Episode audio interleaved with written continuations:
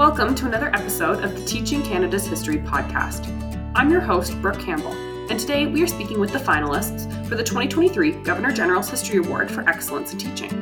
Created in 1996, the award recognizes best practices in teaching Canadian history and is an opportunity to highlight the important work that teachers and students are doing to interpret and share the stories of the past. For more information about the Governor General's History Awards, visit canadashistory.ca/awards. Today I'm speaking with Brad Dowler, a high school teacher in Winnipeg, Manitoba. Welcome, Brad, and thanks for chatting with me today. Well, hello, Brooke. Uh, thank you so much for the privilege of uh, having an interview with you.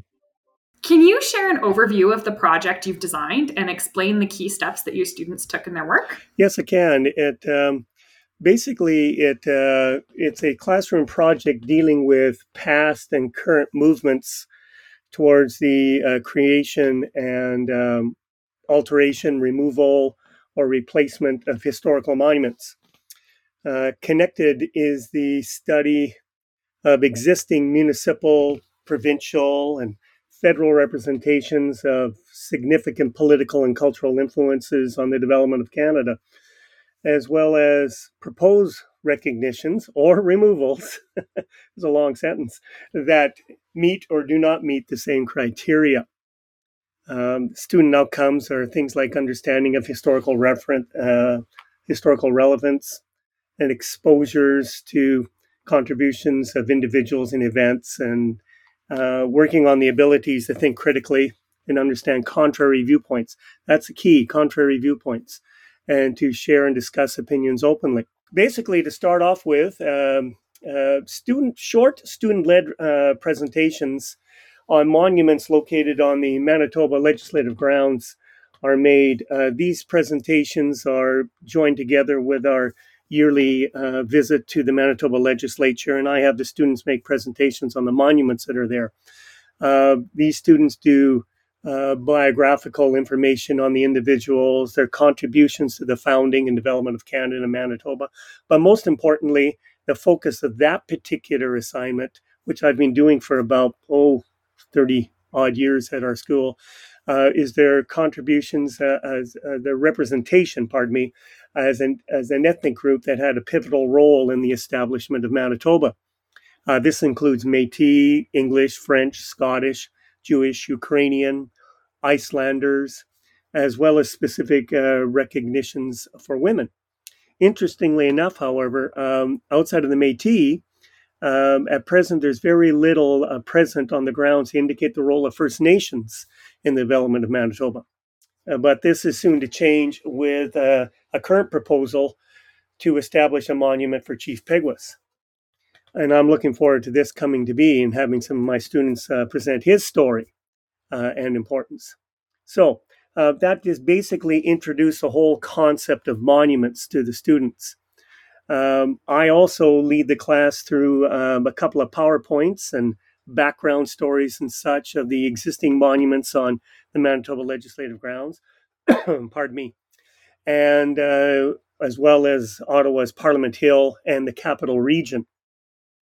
Um, once we're done that, and this is progressing through the semester, we're, we're still doing regular grade 12 uh, Canadian history and such, but uh, we keep coming back to this particular thread of the monuments.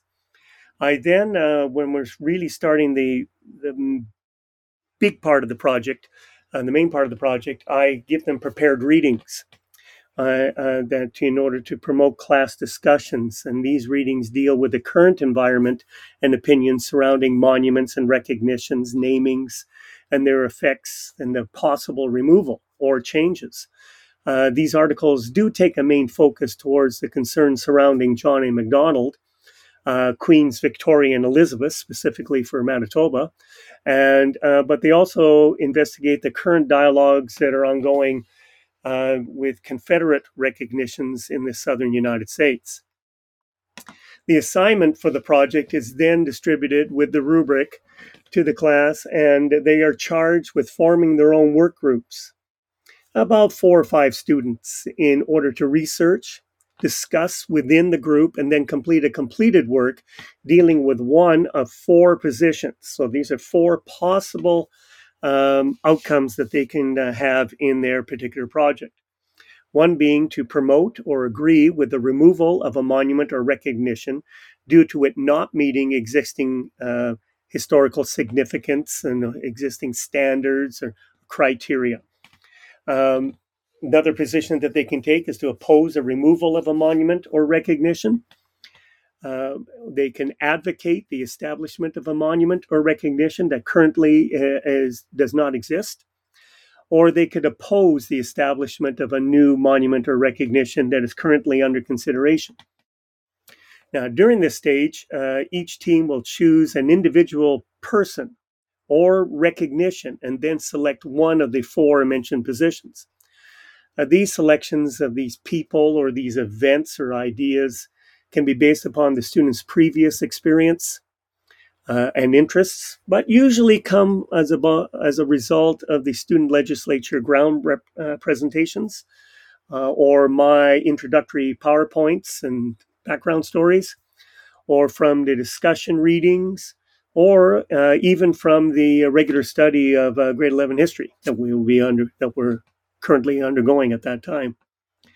Group members then do collaborative research on the person, events in question, while looking for historical significance or lack of historical significance, as did the political and cultural influences on the development of Canada.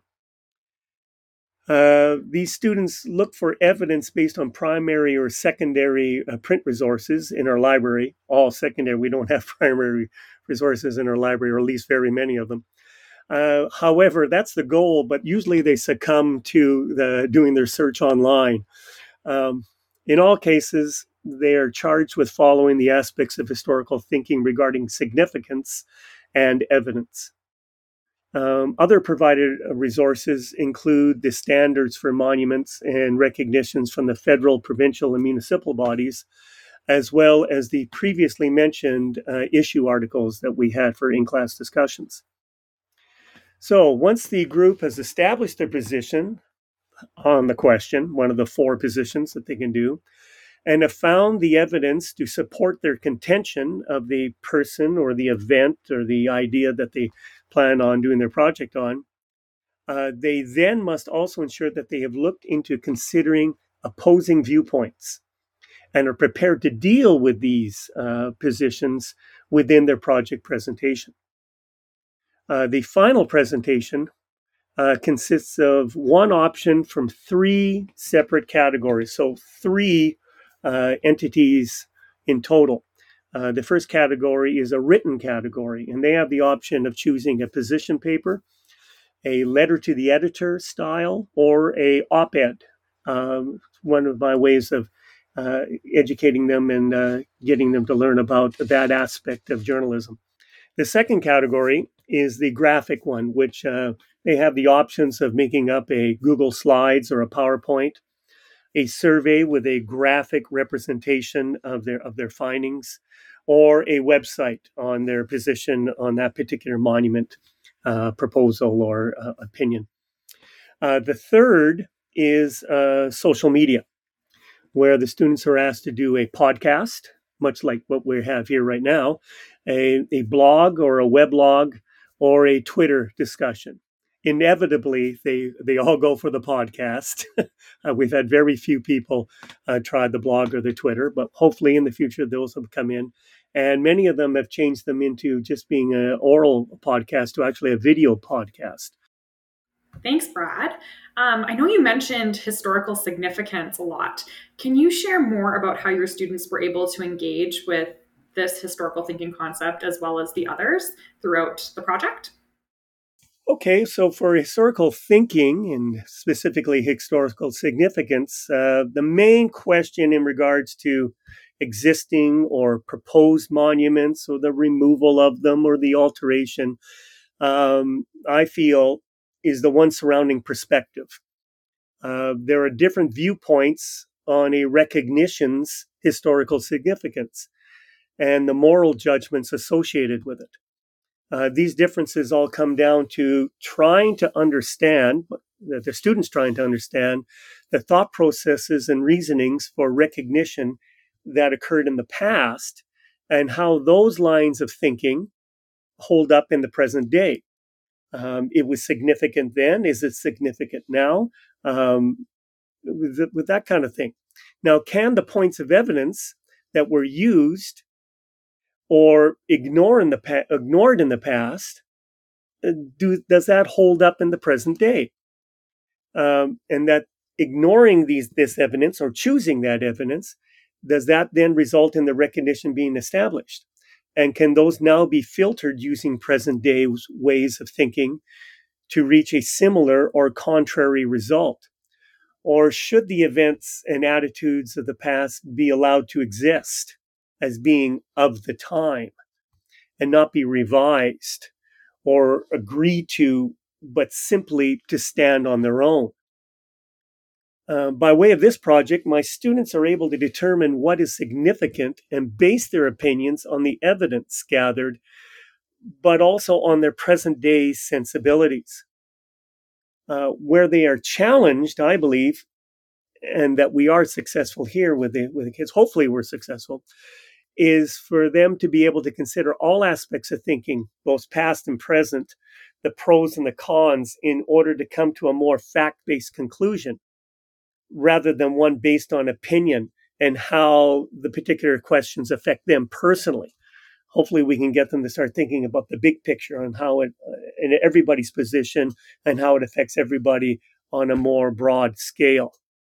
Speaking of the big picture, what impact has this project had on your students' learning and what have been the outcomes for your community?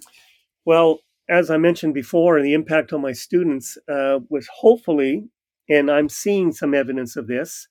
Uh, did they have it before? Did they have it because of the project? I tend to think it's because they're in my classroom, and uh, hopefully it's because of the project as well.